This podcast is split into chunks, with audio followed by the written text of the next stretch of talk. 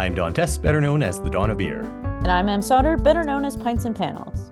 Welcome to episode thirty-six of the All About Beer podcast. Every two weeks, we talk with leading experts and take a deep dive into one topic in beer. This week on the show, we're going to talk about pasteurization. It's the unsung hero of beer quality and unfairly maligned. But first, visit all about beer dot com and follow us on social media at allaboutbeer. And if you are feeling generous, please visit patreon dot com slash allaboutbeer to support this show and others. So, you know, Em, we used to always nag our listeners all the time to like and subscribe our show, but we kind of stopped doing that. Yeah, uh, it really helps us out, but people really don't like being nagged, so I get it. Okay, so we won't nag, but uh, we can still drop hints. You should like and subscribe. Yes, please like and subscribe. Uh, okay, Em, what are your thoughts on pasteurization? Well, some people believe that pasteurization affects the flavor of beer, but I've heard a few studies that did a blind triangle test where people couldn't tell which beers were pasteurized and which were not. So it's not really clear that pasteurization really does affect flavor. Yeah, I'm guessing that maybe pasteurization techniques have improved, like maybe exactly. Before it did affect flavor, but now there's better knowledge, better science, better techniques. So maybe uh, the negative stigma is carried over from uh, from before, but I actually don't know. This is why we have the show, and this is why we have experts. Uh, so I'm looking forward to find out. Me as well. If you would like to help support the All About Beer podcast, please reach out to podcast at allaboutbeer dot com. Speaking of supporting the show, here's a word from our sponsors. Malteurop Malting Company is based in North America, specializing in growing and producing quality malts for the craft beer and distilling industries, with local farms and malt houses spread across the United States, Canada, and Mexico. Malteurop Malting Company's commitment to excellence is fully ingrained into every batch it produces, ensuring breweries and distilleries of any size can create the finest beverages on the planet. Visit malt europe malting co dot com to learn how Malt Europe Malting Company can support your malting needs. Contact Malt Europe Malting Company at customer success at malt europe dot com or dial eight four four, five four six, MALT for questions or to place your order. Estrella Galicia, where brewing excellence has been a family tradition since nineteen oh six. Today, the fifth generation proudly continues the brewery's legacy. Immerse yourself in the rich taste of Galicia with its traditional family recipe, brewed consistently with the same authentic ingredients and methods. Trust them to deliver traditional flavor that's like no other every single time. Estrella Galicia is all about lager, rooted in German brewing heritage. Maintaining its commitment to tradition, they brew exclusively in their brewery in La Coruña. Each beer boasts its own distinctive recipe. No shortcuts, no compromises. Their passion for beer sets them apart as they embrace and celebrate the art of brewing. At Estrella Galicia, they love beer above all things. Experience the difference, sip by sip. Keith Villa, P H D, is a trailblazer in the beer and cannabis industries and brewmaster and co-founder of Colorado-based CERIA Brewing Company, dedicated to brewing only alcohol-free beers. After earning his P H D in brewing from the University of Brussels in Belgium in the early nineteen nineties, an honor only a handful of brewers have achieved, Keith returned to the United States with the idea of crafting beers inspired by Belgian styles, but with a twist. He began his thirty-two-year career as founder and head brewmaster at Blue Moon Brewing Company, an operating unit of MillerCoors. Since retiring from Blue Moon, this beer doctor developed a patented brewing method to produce great-tasting alcohol-free craft beers, written a book titled Brewing with Cannabis, using T H C and C B D in beer, and continues to speak worldwide as an expert in both the beer and cannabis industries. Welcome to the show, Keith. Hi, Don. Thanks for having me on. Um, so, very first, the very, very basics. What exactly is pasteurization? Well, to get right into it, pasteurization is where you uh, physically heat a product for a certain amount of time in order to stabilize it, uh, stabilize it against the growth of uh, uh, various types of microorganisms. Okay. Um. So. And when... we're done for the day. Thank you. So when, when people get into beer, they learn that beer was safer than water, historically speaking, because it's boiled during manufacture. So uh, why do why is pasteurization necessary at all? Like, uh, I thought beer was supposed to be safe. Well, it turns out that beer in general is safe. And, and you're absolutely right. From a historical perspective, uh, when, for example, the ancient Egypts, Egyptians or the Sumerians, when they made beer, it was, it was a low alcohol beer, but there was enough alcohol in it to act as a preservative and to inhibit the growth of pathogenic microorganisms. So in other words, uh, beer was created a long time ago, uh, this is according to, to one theory, uh, to make water safe to drink because so many water sources were polluted, uh, whether naturally or, or man-made pollution. They were polluted to the point where drinking the water would make people physically sick or, or worse. It, it could kill people in some uh, certain circumstances. So when you put uh, the conditions together to turn that water into a beer, uh, and the beers back then wouldn't have looked anything like today's beers. They would have been cloudy, uh, most likely sour, um, and, and they just would have tasted different, but it would have been nutritious and it would have been safe to drink.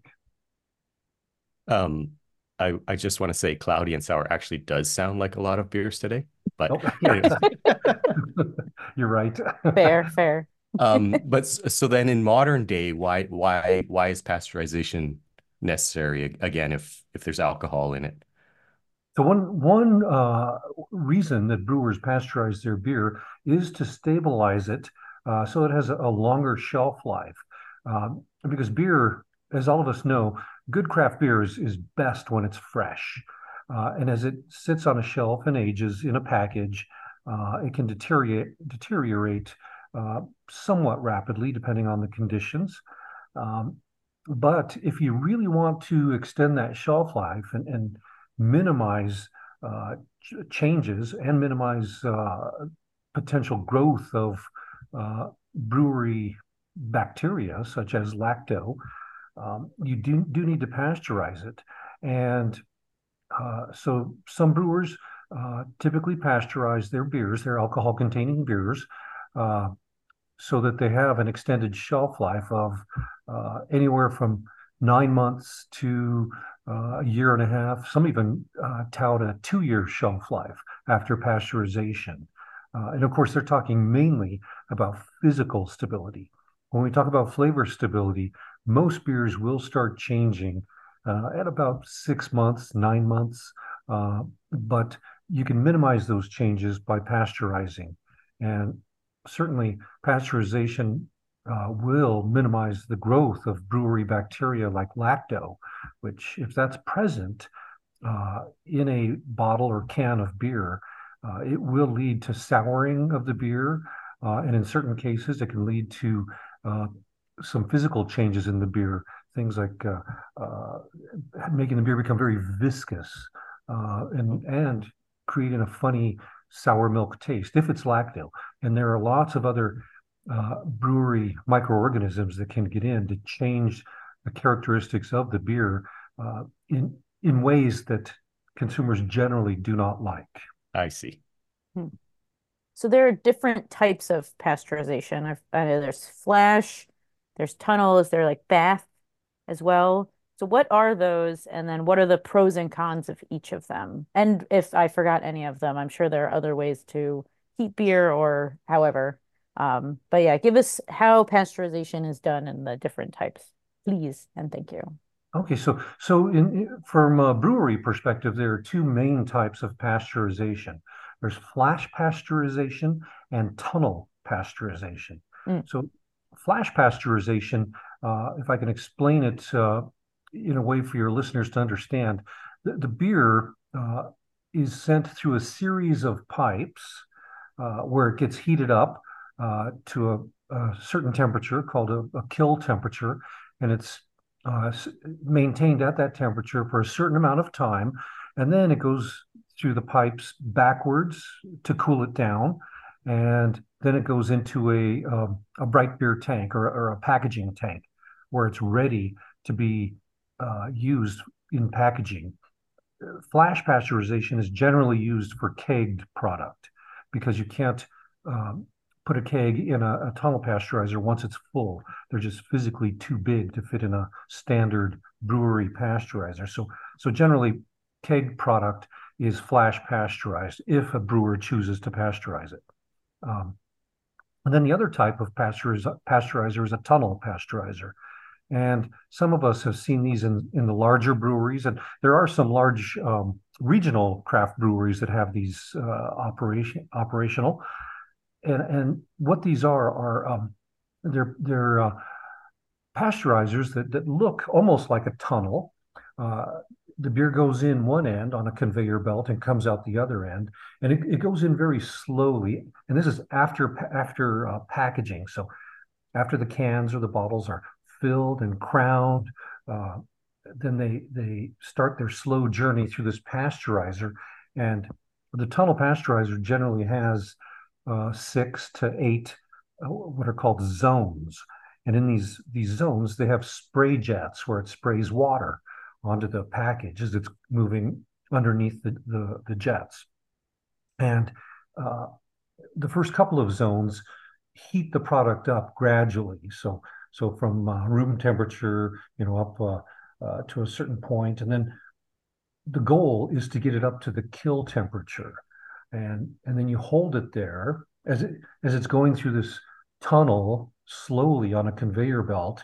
Uh, everything is worked out so that Uh, it stays, uh, the first couple zones get it up to the temperature, and then it stays uh, under the sprays to keep it at that kill temperature for the required amount of time.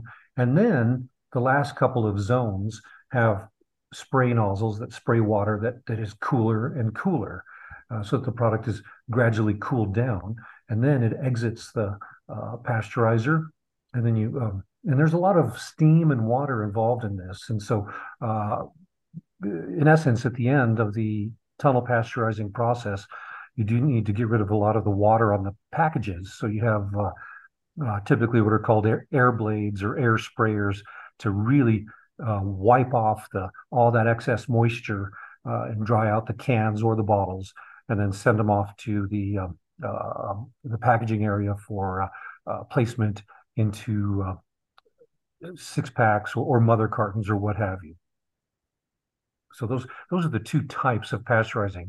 Uh, again, uh, in summary, there's uh, tunnel pasteurizing, which we just talked about. And then there's flash pasteurizing. Tunnel, again, is used for cans and bottles. Flash is generally used for uh, kegged product. Do you have a preference over which one you prefer? My preference is tunnel pasteurizing because uh, tunnels, to me, it really helps with the, uh, I guess, the, the worry, the worrying part as a brewer. You always worry about your product being out in the marketplace.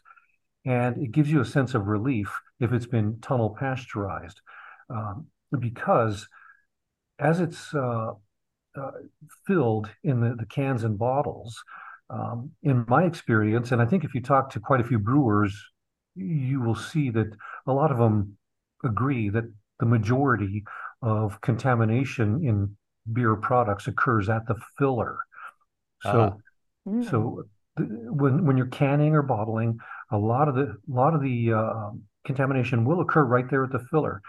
And so, if you pasteurize into a tank, and then you've got sterile pasteurized beer, and then you feed that into the, the canning line, uh, you'll find that you can get uh, instances of, of contamination of your product. Even in kegs, you will find some kegs that go bad because of contamination. And that's because uh, contamination more, more often than not will occur at the filler. And uh, so that's why, from my perspective, tunnel is the best, because then you've packaged the product into a can or bottle, you've pasteurized it without opening it, and that pasteurization, what it does is it raises that temperature to the kill zone, the kill temperature, and it keeps it there until uh, until you've demonstrated that the any uh, amount of bacteria that you generally see in, in that particular brewery uh, that bacteria uh, will be killed off. Uh, so the product will be safe. Again, nothing is one hundred percent certain, but with a tunnel pasteurizer, you get pretty close. Yeah. Yeah. Um, I was going to ask, what what is the kill temperature and, and how long does it have to stay there? So generally with pasteurization, what you talk about are P Us, pasteurization units. And uh, one easy way to think of a P U is if you hold a um, uh, can of beer at one hundred forty degrees Fahrenheit for one minute. So, oh, so, okay. so that's, that's equivalent to one P U, one pasteurization oh, unit. Okay.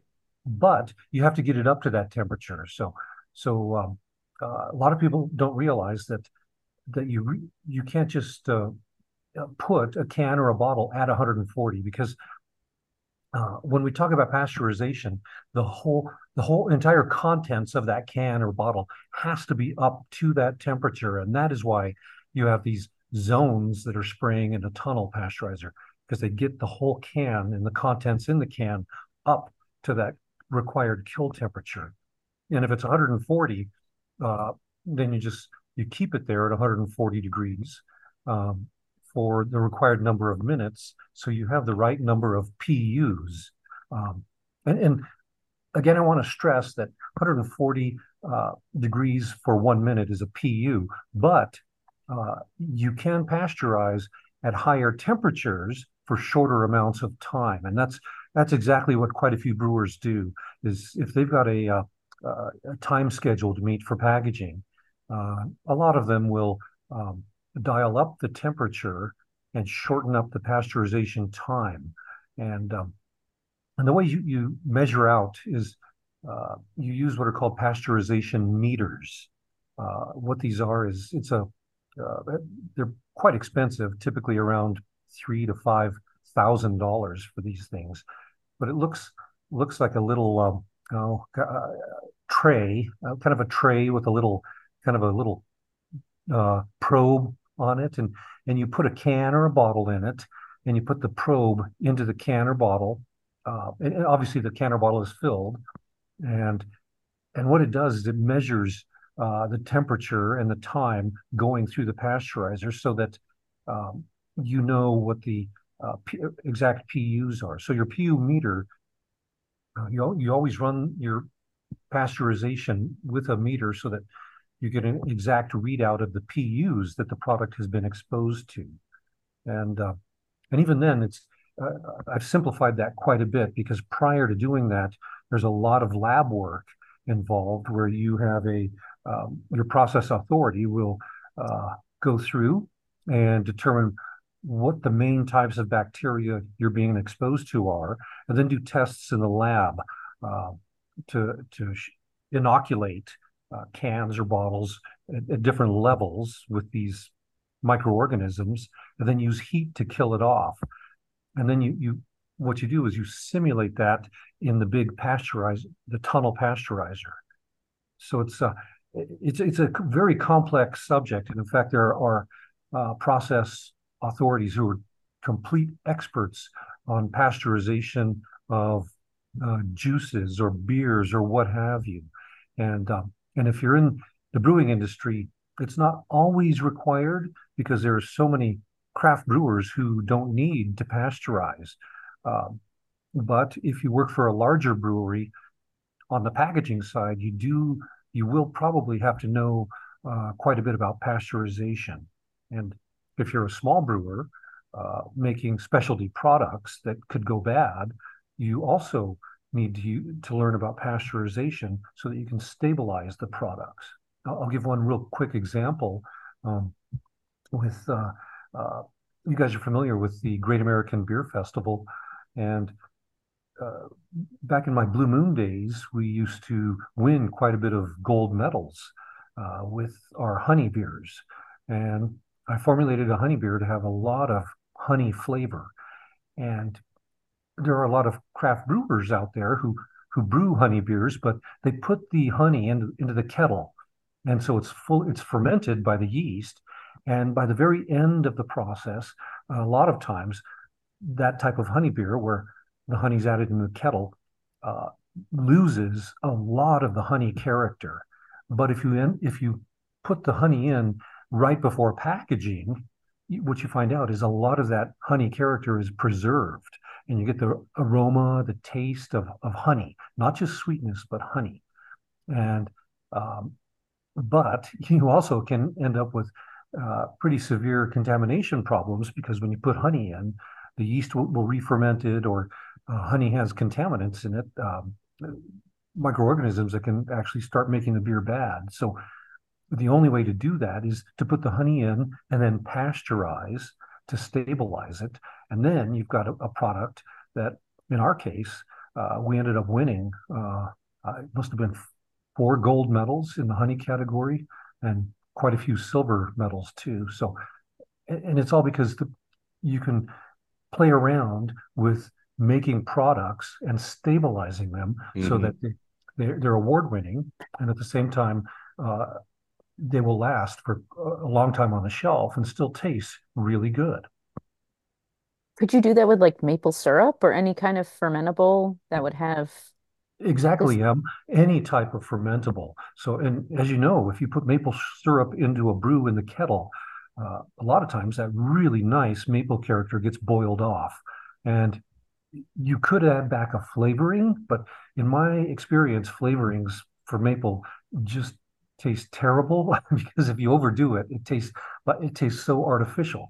But when you use natural maple syrup, the best way to do it is to put it in right before packaging, and then pasteurize the product to to lock in the stability, and then uh, you've got a product that is really rich in maple aroma and taste, and uh, and potentially will win you know quite a few medals in competitions. So I wanted to ask, because I think I think a lot of people think pasteurization is a bad thing in terms of affecting the flavor. But what you're saying is that if it's used properly, it it it's a good thing. It keeps flavor, well, stable. Uh, is that right? Am I? Do you think you're... there's an unfair negative stigma against pasteurization? Uh, I, I think you've kind of hit the nail on the head there with what uh, quite a few craft brewers actually were talking about years ago, before they understood the, the critical aspects of pasteurization. Um, and, and I think it's just a uh, kind of an unfair uh, generalization of, of big brewers, because uh, quite a few big brewers do pasteurize to stabilize their products. And, and a lot of uh, home brewers and craft brewers kind of got this this uh, thought that that might be the cause of of the the, the low flavor and the, or the the lack of flavor, um, and in essence, what it does is it locks in what the brewer brewer was trying to do. So, if you're if you're wanting to enjoy a Bud Light or a Coors Light, um, or or a Miller Light, uh, what the the brewers typically would do is pasteurize. Although Coors Coors products for the longest time were cold filtered. Um, for I believe uh, if they're exported, they're pasteurized to stabilize them. But the other big brewers would pasteurize, and they would just lock in uh, the flavor at that point. And of course, light beer is very low in flavor. And I and I think um, years ago, a lot of brewers just thought that pasteurization was wiping out the flavor, uh, but in fact, it will stabilize everything uh, to the point where, as we just talked about, if you want to make a delicious maple-flavored beer, um, not not sweet, but just with that nice, a hint of that really nice maple flavor, or a honey beer that has really nice honey sweetness. Um, and I've experimented with uh, alfalfa honey, uh, clover honey, wildflower honey, orange blossom, any type of honey, many types, and um, yeah. and it, the, that characteristic survives into the packaged product. And you won't get pasteurization or contamination if it's pasteurized. So, so, so you're right, Don, that it, it gives you that flexibility to make, uh, to actually to brew with almost any ingredient and not worry about contamination. I, I'm thinking fruit as well might be a good use. Is that right? Fruit is also another one that, that is good. But in that case, that's where you definitely have to have a good microbiologist on staff, because uh, certain fruits, we will have uh, microorganisms that can really be hard to kill by pasteurization. And rather than uh, the, the minimal, minimal amounts of P Us, you really have to use a lot to kill some of those organisms. Excellent. For example, um, the big brewers, uh, or actually any any beer that's alcoholic, uh, a good general way to think about pasteurizing those beers is they will have anywhere from about, oh, I would say twelve to twenty-five P Us, which is very minimal. But when you're talking about juices, certain juices or beers made with juice, they can require uh, hundreds, and in rare cases, oh. uh, low thousands of P Us. Oh my. to to, to make sure that everything that's potentially hazardous is killed off. And you can imagine that if you hold the beer at that temperature for that much time, it, it can be detrimental to the flavor of the right. beer. So, right. so that's why uh, with some fruits, it is better to to add them in the kettle or add them uh, at a point where there's plenty of alcohol to ward off uh, and inhibit ah, the growth right. of any uh, any type of uh, pathogens. Um, so I have a question that I know is going to sound silly, uh, but hopefully you can tell me why it's silly. Let's say I've listened to the, I've listened to you, Keith, and I think, oh, yes, pasteurization is awesome. Uh, I have this new uh, can of honey beer that I just purchased from my favorite uh, brewery, and I know that they don't pasteurize. Can I, as a consumer, take it home and put it in a bath of water at one hundred forty degrees uh, and, and, and have it sit there at one hundred forty degrees for a few minutes and pasteurize it myself at home? That's possible, um, but you have to be aware of certain things. For example, uh, they may not have packaging that that's uh, uh, can that can withstand pasteurization. So, for example, glass bottles. Uh, uh. Glass bottles do have to be a little thicker than normal, um, and you have to be careful in in adjusting that temperature upwards step by step. If you just thrust that bottle into a, a bath at one forty, chances are you'll you, you know you'll it'll develop cracks and, and explode. Um, so don't do it. Let's we'll just say don't. Yeah, do it. Yeah. It's best best best to trust the brewer um, and, and really uh, uh, you know talk to the the brewery to see if they've done anything to minimize uh, any issues, um, and and uh, and if they haven't pasteurized but the product is, you know, six or seven percent A B V and uh, has uh, a good amount of hops, you know, fifteen, sixteen or more. Uh, chances are that that's uh, that product is safe to drink and and probably pretty flavorful too. Yeah. Uh, well, I look forward to hearing more about pasteurizations, but first, here's a word from our sponsors. Estrella Galicia, where brewing excellence has been a family tradition since nineteen oh six. Today, the fifth generation proudly continues the brewery's legacy. Immerse yourself in the rich taste of Galicia with its traditional family recipe, brewed consistently with the same authentic ingredients and methods. Trust them to deliver traditional flavor that's like no other every single time. Estrella Galicia is all about lager, rooted in German brewing heritage. Maintaining its commitment to tradition, they brew exclusively in their brewery in La Coruña. Each beer boasts its own distinctive recipe. No shortcuts, no compromises. Their passion for beer sets them apart as they embrace and celebrate the art of brewing. At Estrella Galicia, they love beer above all things. Experience the difference, sip by sip. All About Beer is back, and we're asking for your support to help provide the independent beer media this rich and colorful industry deserves. Visit our website, all about beer dot com, where we're frequently posting new content. And please consider throwing us a few bucks at patreon.com slash allaboutbeer. We have low-cost memberships for individuals and small and large companies alike. Every dollar goes to help produce new articles and podcasts. Malteurop Malting Company is based in North America, specializing in growing and producing quality malts for the craft beer and distilling industries, with local farms and malt houses spread across the United States, Canada, and Mexico.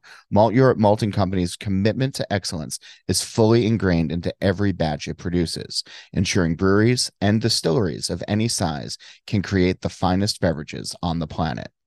Visit malt europe malting co dot com to learn how Malteurop Malting Company can support your malting needs. Contact Malteurop Malting Company at customer success at malt europe dot com or dial eight four four, five four six, M A L T for questions or to place your order. So um, before the break, we were kind of talking about how, uh, you know, pasteurization, there there is Uh, and some inherent safety in beer because of uh, hops, because of pH and alcohol content. Um, non-alcoholic beer, though, that's been growing in popularity. You know, it's the fastest growing segment in beer. Um, and I've recently been reading some reports that with non-alcoholic beer, because the pH is not as low and because there is essentially no alcohol, sometimes hopping rates are lower. Um, uh, pasteurization is not just Uh, a good idea, but is, you know, necessary to make non-alcoholic beer safe. Is that true? In my opinion, that's one hundred percent true, Don. It's, uh, it's true because uh, you can have two major issues with non-alcoholic beer that's packaged. The first is if even one brewer's yeast cell survives uh, in the process and goes into packaging and gets into that can, it can re, uh, re-ferment, that is, it can start re-fermenting in the can. And then what you'll have is um, cans that bulge out and explode, or, or they'll slightly bulge out, but the contents inside is now alcoholic. And so we've seen some cases where some craft N A beer can be up to over two percent A B V. So the, the legal limit... The legal limit, again, is less than zero point five percent A B V. So, uh, and we've seen some that are that are above that quite a bit. And of course, uh, as a consumer, you know, a lot of consumers want their beer, to, their N A beer, to taste like regular beer. And if it's two and a half percent A B V, and they're they're thinking it's an N A, of course, a lot of people are going to say, "Wow, that tastes just like beer," and, and because it is. Because it is. I was just exactly. And then the other uh, more critical uh, issue that can happen is that uh, if someone on the filling line did not clean the line properly or went to the restroom and did not wash their hands properly, you could get uh, pathogens uh, infused into that filler and then have them end up in the can or the bottle. And by pathogens, I'm talking about things that can make a person sick, or, or worse, can kill people. Uh, things like E. coli, listeria, uh, mm.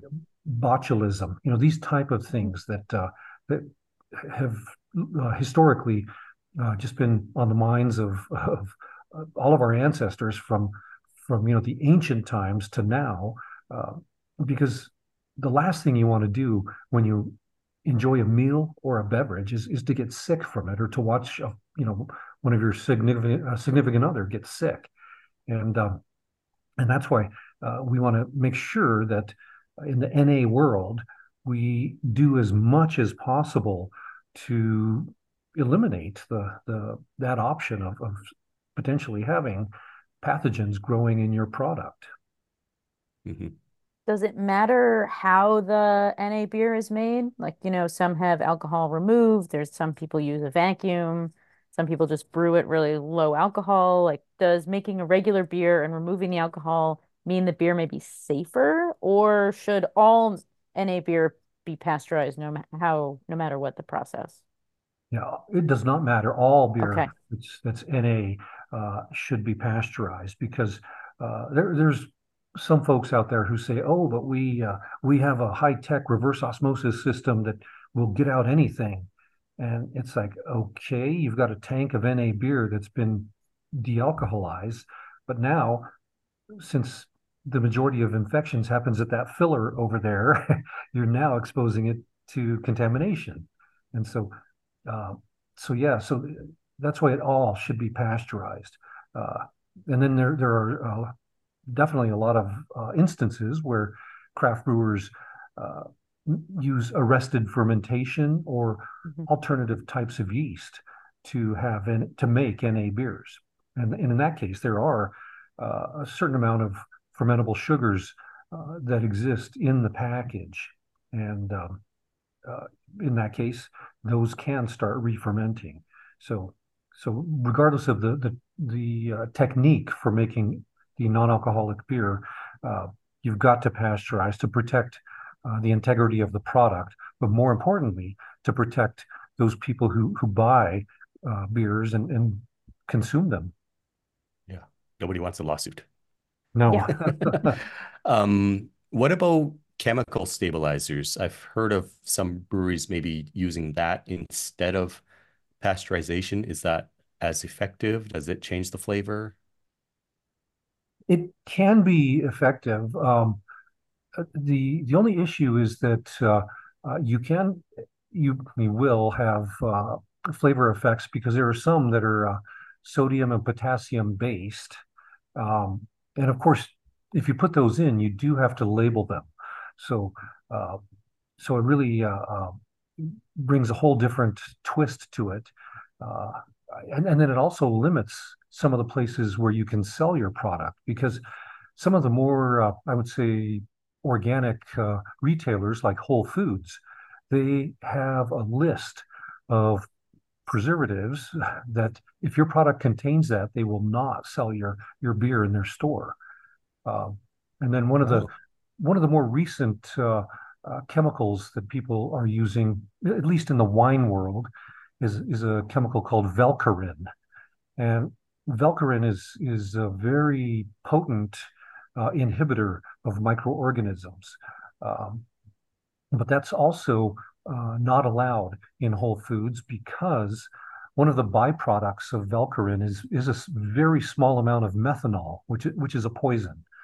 And um, uh, but and then the other thing is that uh, in the wine world, some of the wines that use Velcarin, Uh, they're not required to label it, so uh, so they um, they basically have a free pass to use it and not label it. Uh, but if they want to sell in Whole Foods, uh, they have to disclose it, uh, and oh. so and so a lot of them won't uh, won't sell in Whole Foods. Uh, but Velcarin is one of those things that uh, works well in wine because of the low pH. In beer, uh, it will work in sour beers, but in regular beer, There, there are some brewers who are using it. I won't name name any names, but there are some who are using it. But it is a little tricky because beer is at the pH where Velcarin is is not quite at its peak activity. It's got to be in a real acidic uh, solution, like like acidity of wine, sour beer, uh, certain juices, fruit juices. Uh, so if it's a very acidic environment, Uh, Velcarin will work nicely. Uh, but it'll but, still produce that methanol, though, you're saying? Correct. It'll still oh, okay. produce a, a very small amount of methanol, uh, where some, you know, some people say, well, it's negligible. But in my opinion, you know, if, if you're uh, wanting something as natural as beer, the last thing you want is something unnatural like methanol contaminating it. um. In particular, breweries now are making hop water or craft sodas, and I've heard of smaller breweries holding their product to watch for pathogen growth or sending it to a third party for analysis to make sure that it doesn't have um, any pathogens. Are those viable options for those things? Could it be used for N A, or is the root of it just pasteurization is really the key you need? With waters, if you have a, a process authority in your brewery that has gone through the process and uh, really uh, gives the thumbs up that the process is clean, that the product has the, the proper pH, um, and that you've sent samples out to reputable labs to analyze, um, it, it uh, provides a, a certain amount of relief. Again, nothing is one hundred percent, but sure. but if if you've got your process really buttoned up and you have a, a, a process authority who has gone through everything with a fine-tooth comb and says, okay, uh, this looks good, I'm satisfied, then in that case, uh, it should be fine. But realize that in the last month, there have been, actually two months, I think, there have been two articles that have been published on N A beer and uh, actually low alcohol, non-alcohol, and al- alcohol-free beer.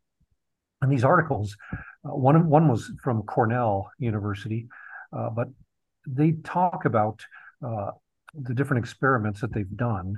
Uh, and the thing that stands out is if something is in the beer, like say there's E. coli in there, uh, that E. coli may not grow, but it may be in there waiting for the right conditions to grow. So, so if the temperature warms up, or if the Uh, if the pH somehow goes up a little bit, then uh, then it's possible that the uh, that will start growing and eventually make people sick. So that's why you, in the world of N A products, you really need some expertise to protect the integrity of the product.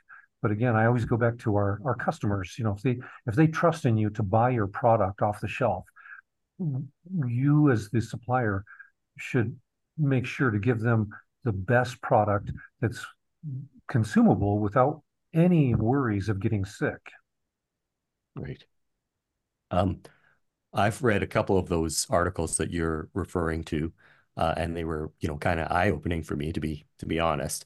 But I personally haven't heard any reports of people getting sick from unpasteurized non-alcoholic beer. So, is is the risk overblown, or have we just been really lucky so far that nobody's gotten sick, or have people been getting sick and we just don't know it?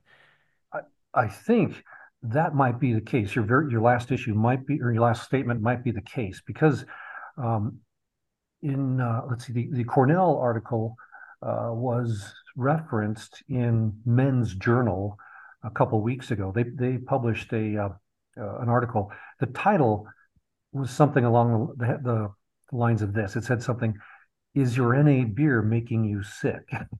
and oh. uh, well, that's a real uh yeah and, and really the the whole uh position of the article was the fact that N A beer might be what makes you sick every now and then, whereas most people probably never had a clue that that could be it, because they they just associate food poisoning with, you know, uh, yeah. going and yeah. Uh, eating a, a bad taco or, or something, yeah. you know, and they, or they uh, think it's the seven shots of vodka they had before the non-alcoholic beer. Just kidding. but they, but they really associate food poisoning with, with food, because we, we even in the name, food poisoning. Right. A lot of a lot of people don't realize that you can get sick from beverages, um, and in fact, uh, a lot of uh, uh, people in the industry point to uh, the juice industry. Uh, And in particular, there was a company in Boulder, Colorado, that was making juices. They prided themselves, and I, I don't want to name their name, but uh, they prided themselves on non-pasteurized juice. And the reason they did not pasteurize was because they said that pasteurization ruins the flavor and the nutritional content of their juices. And they were warned several times. And in fact, they had different uh, Break, uh, breakouts of, of uh, different microorganisms over time. But uh, eventually it did catch up with them, to the point where I believe they, uh, in the late nineteen nineties, they put out a batch of apple juice that was not pasteurized, and it ended up killing uh, a young girl, and um, and made a lot of people sick. Uh, I believe up to thirty or forty people, maybe a little more, got sick from that batch. But the the um, authorities were able to trace it back to that contaminated apple juice. And of course, after that, they started pasteurizing. Mm-hmm. So my philosophy is, let's not wait for a tragedy, a tragic event to happen. Um, let's make sure, since we have the science available to us at our fingertips, let's use it and, as an industry, and make sure that our products are safe. Because uh, every now and then I'll go on the uh, non-alcoholic forums. For example, on, on Facebook, there's one. And when somebody, when a brewer comes out with a new um, uh, non-alcoholic beer, sometimes they'll they'll say it's not pasteurized, so you've got to keep it cold, keep it in the refrigerator. And and, and the, a lot of times they'll also say pasteurization ruins the flavor of the beer. That's why we don't pasteurize. But in fact, what they're saying is that they, number one, they probably don't know how to pasteurize. And number two, they probably don't want to spend the money to pasteurize, because pasteurizing is expensive. Well, it adds to the cost yeah. of your product. And um, and that's why a lot of folks don't want to pasteurize. Um, but if, they, if they're making small batches of N A, in that case, sometimes I'll, I'll talk to small brewers and I'll say, if you don't want to invest in a tunnel pasteurizer, you know, find a, a larger brewer who has a pasteurizer and, and do a contract batch over there. Or you can purchase a small, what's called a batch patch pasteurizer. They look like industrial dishwashers, and, and they mimic the effects of a tunnel pasteurizer. You load up the racks with with cans, typically forty-eight or seventy-two cans. You press the buttons, and it, it goes through the cycles, almost like a dishwasher, and it, it takes the product up to the right temperature, and then holds it there, and then brings it down, and um, and it pasteurizes. And and those are effective, and they're small scale, and I think those things typically run about twenty-five thousand. So it's not going to break the bank of a, uh, a craft brewer. Right? And there's some craft breweries that can share one of those things. Uh, yeah. That's that's what we used to use when we were making infused cannabis beer, because it was the market was so small. We would just uh, uh, wheel that thing around and uh, batch pasteurize uh, every every uh, every batch of cannabis beer, and it worked nicely. Yeah, interesting. Uh, well, Keith, uh, thank you for uh, educating us and uh, and for keeping us safe. I really appreciate yes, that. Yes. Um, if people want to follow you on uh, social media or, or whatever, do you want to share your social media handles or maybe an email address? Um, well, our, our daughter handles all the uh, social media. So if you ask her to handle, uh, all I know is uh, we do have it. We're on Instagram and uh, all those things. Um, But yeah, just uh, just look us up. Just Google CERIA Brewing Company, and uh, you'll find the different uh, social sites that we're on. Um, our daughter handles all that, and she she actually does uh, post a few uh, times a year about the importance of pasteurization, and she'll even uh, take pictures of our cans, because our cans, and that's one thing, um, Don and Em, that you you your listeners should be pushing for is is there should be some kind of a seal of pasteurization that brewers should use, you know, to to guarantee that their product at least has been pasteurized. What we're doing at CERIA is on every can we print on the shoulder, it says uh, pasteurized for prolonged deliciousness. Ah, nice. Taking some uh, creative license with the wording there, but but we we do say that it's pasteurized, and and, and there are some some of our competitors who who pasteurize it. I, I know they do, because I know they, they make quality products. Uh, people like uh, Brooklyn Beer, uh, Sam Adams, uh, Athletic. Um, those are, those are some that I, that I will name, because I know they make high quality products, and and they pasteurize to make sure their products are safe. They may not um, advertise it on their cans, but I I, I know that they do, and and uh, so I'm, I I will always call out good high quality products. And um, and that, but I think, I think as an industry, we really owe it to the consumers uh, to have some kind of a stamp on our cans that says pasteurized, just so that people know that an N A product has been pasteurized and it's safe. But uh, that's that's right. My two cents. Right. Wonderful. Wonderful. Thank you, Keith. I really appreciate your time. Yes. Thank you. Well, thanks. It's been fun. And uh, uh, again, pasteurization, that's the key to safe, non-alcoholic and alcohol-free beer. It's it's my motto, always has been since the start started this industry uh, just a few short years ago. Wonderful. Cheers, Keith. Cheers. Cheers. Okay, Em, um, what do you think of pasteurization now? I think it's fascinating how you can use it for so many different things. I mean, it, yeah, it kills microorganisms, but it can really, it can lock in flavor. Yeah, stabilize actually, the flavor. Stabilize yeah. and actually make it better. Yeah. And make yeah. it better. Like that's Sorry. my I yeah. Like that. You. I, but it's it's a really exciting, and it's cool to see that, like, you know, all the old school people when they talk about pasteurization, like that's cooked, that's cooked, burp burp burp, and like no, do you like your honey beer or maple syrup? I bet, or like brown sugar, or any fermentable that you want to lock the flavor in. pasteurization is the key. And I had no idea that that was possible. So that's very cool yeah. stuff. And it lets you add the the adjunct in a different place. Like he was saying, instead of having to add the honey in the kettle mm-hmm. and boil it, you can add it after, but you then have to uh, pasteurize it. So uh, really, I, I really, really like cool. that. Yeah, yeah, I think that's that's a really fascinating, like, extra way to use pasteurization in a different way. I mean, then there's so much the evolution of beer that maybe there's other ways that pasteurization can be explored that in like five, ten years we haven't even thought about that we'll use. So it's pretty, it's cool stuff. Always, yeah, it's always cool stuff. I always love it. This is why I love hosting this show with you, Em.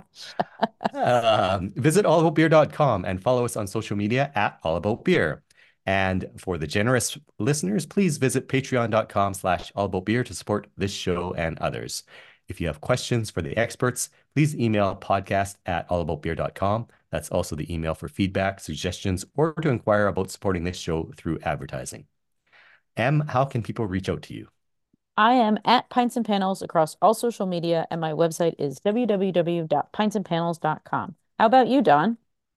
I am at the Dawn of Beer on X, Threads, and Instagram, and people can drop me an email at dawn at the dawn of beer dot com. Here's a word from our sponsor. Malteurop Malting Company is based in North America, specializing in growing and producing quality malts for the craft beer and distilling industries, with local farms and malt houses spread across the United States, Canada, and Mexico. Malteurop Malting Company's commitment to excellence is fully ingrained into every batch it produces, ensuring breweries and distilleries of any size can create the finest beverages on the planet. Visit malt europe malting co dot com to learn how Malt Europe Malting Company can support your malting needs. Contact Malt Europe Malting Company at customer success at malt europe dot com or dial eight four four, five four six, M A L T for questions or to place your order. Estrella Galicia, where brewing excellence has been a family tradition since nineteen oh six. Today, the fifth generation proudly continues the brewery's legacy. Immerse yourself in the rich taste of Galicia with its traditional family recipe, brewed consistently with the same authentic ingredients and methods. Trust them to deliver traditional flavor that's like no other every single time. Estrella Galicia is all about lager, rooted in German brewing heritage. Maintaining its commitment to tradition, they brew exclusively in their brewery in La Coruña. Each beer boasts its own distinctive recipe. No shortcuts, no compromises. Their passion for beer sets them apart as they embrace and celebrate the art of brewing. At Estrella Galicia, they love beer above all things. Experience the difference, sip by sip. This show is produced by All About Beer. Visit all about beer dot com for articles, notes on this show and others, and to connect via the newsletter and social media. Cheers. Cheers, everyone. Boil your beer. No, don't boil your beer. Don't spoil your face. Wait, you should boil your beer.